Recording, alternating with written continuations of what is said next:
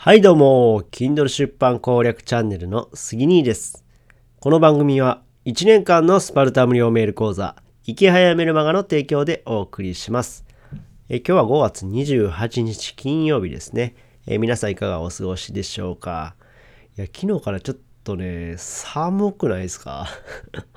いやー、大阪はね、結構寒いなと思ってて、で、ね、ちょっとあの冬物を直したんですけど若干寒くて薄着だからちょっと冷えてあの鼻水が出てしまわないですね。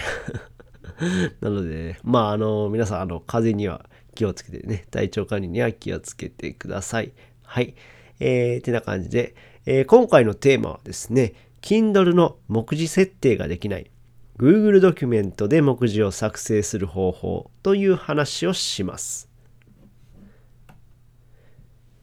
えーこんな質問がねありました、えー Google ドキュメントで原稿を KDP にアップロードしたけど目次作成がうまくできません。どうしたらいいですかっていうことなんですけども。えっ、と Google ドキュメントで KDP っていうのがあの Kindle Direct Publishing って言ってまああの Kindle 出版するためのサービスですね。Amazon のサービスのことを言います。でこの際にですねまあアップロードする際に目次の設定ができないっていうことなんですけども。うん。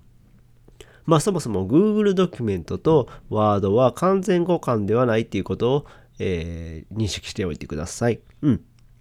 でですね、まあ、目次の作り方。まあ、結論から言うとですね、えー Google ドキュメントで目次を作る場合は、まあ、一旦まず原稿の目次を設定します。で、えー Word でダウンロードできるんですね。なので、ダウンロードします。で、それからですね、Word で再度目次の設定をして、で、原稿を KDP にアップロードし直す。で、こうすればですね、目次は設定できます。うん。え、それやったら最初からワードの方が楽なんじゃないのって 思いますよね。うん。そうそうそう。でもね、まあ、Google ドキュメントにもメリットがあるんですよね。うん。それはネット環境があればどこでもできるんですよ。うん。なので、まあ、例えば、えー僕の場合だったらデスクトップのパソコンがあります。うん。で、ノートパソコンも持ってるんですよね。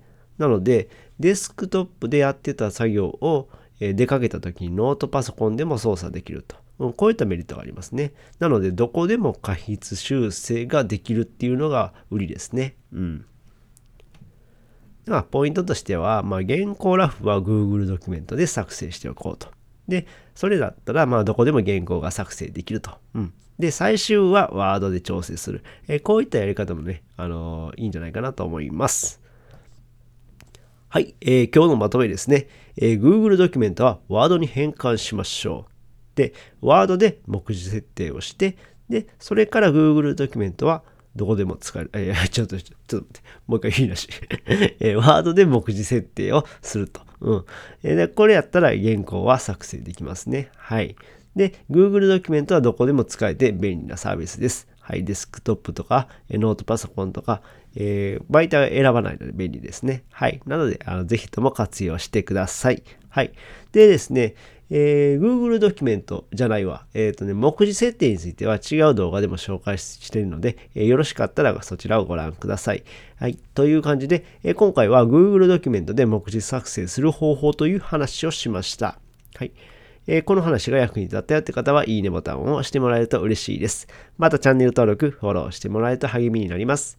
えー最後までお聴きいただきありがとうございました。それではまた。バイバイ。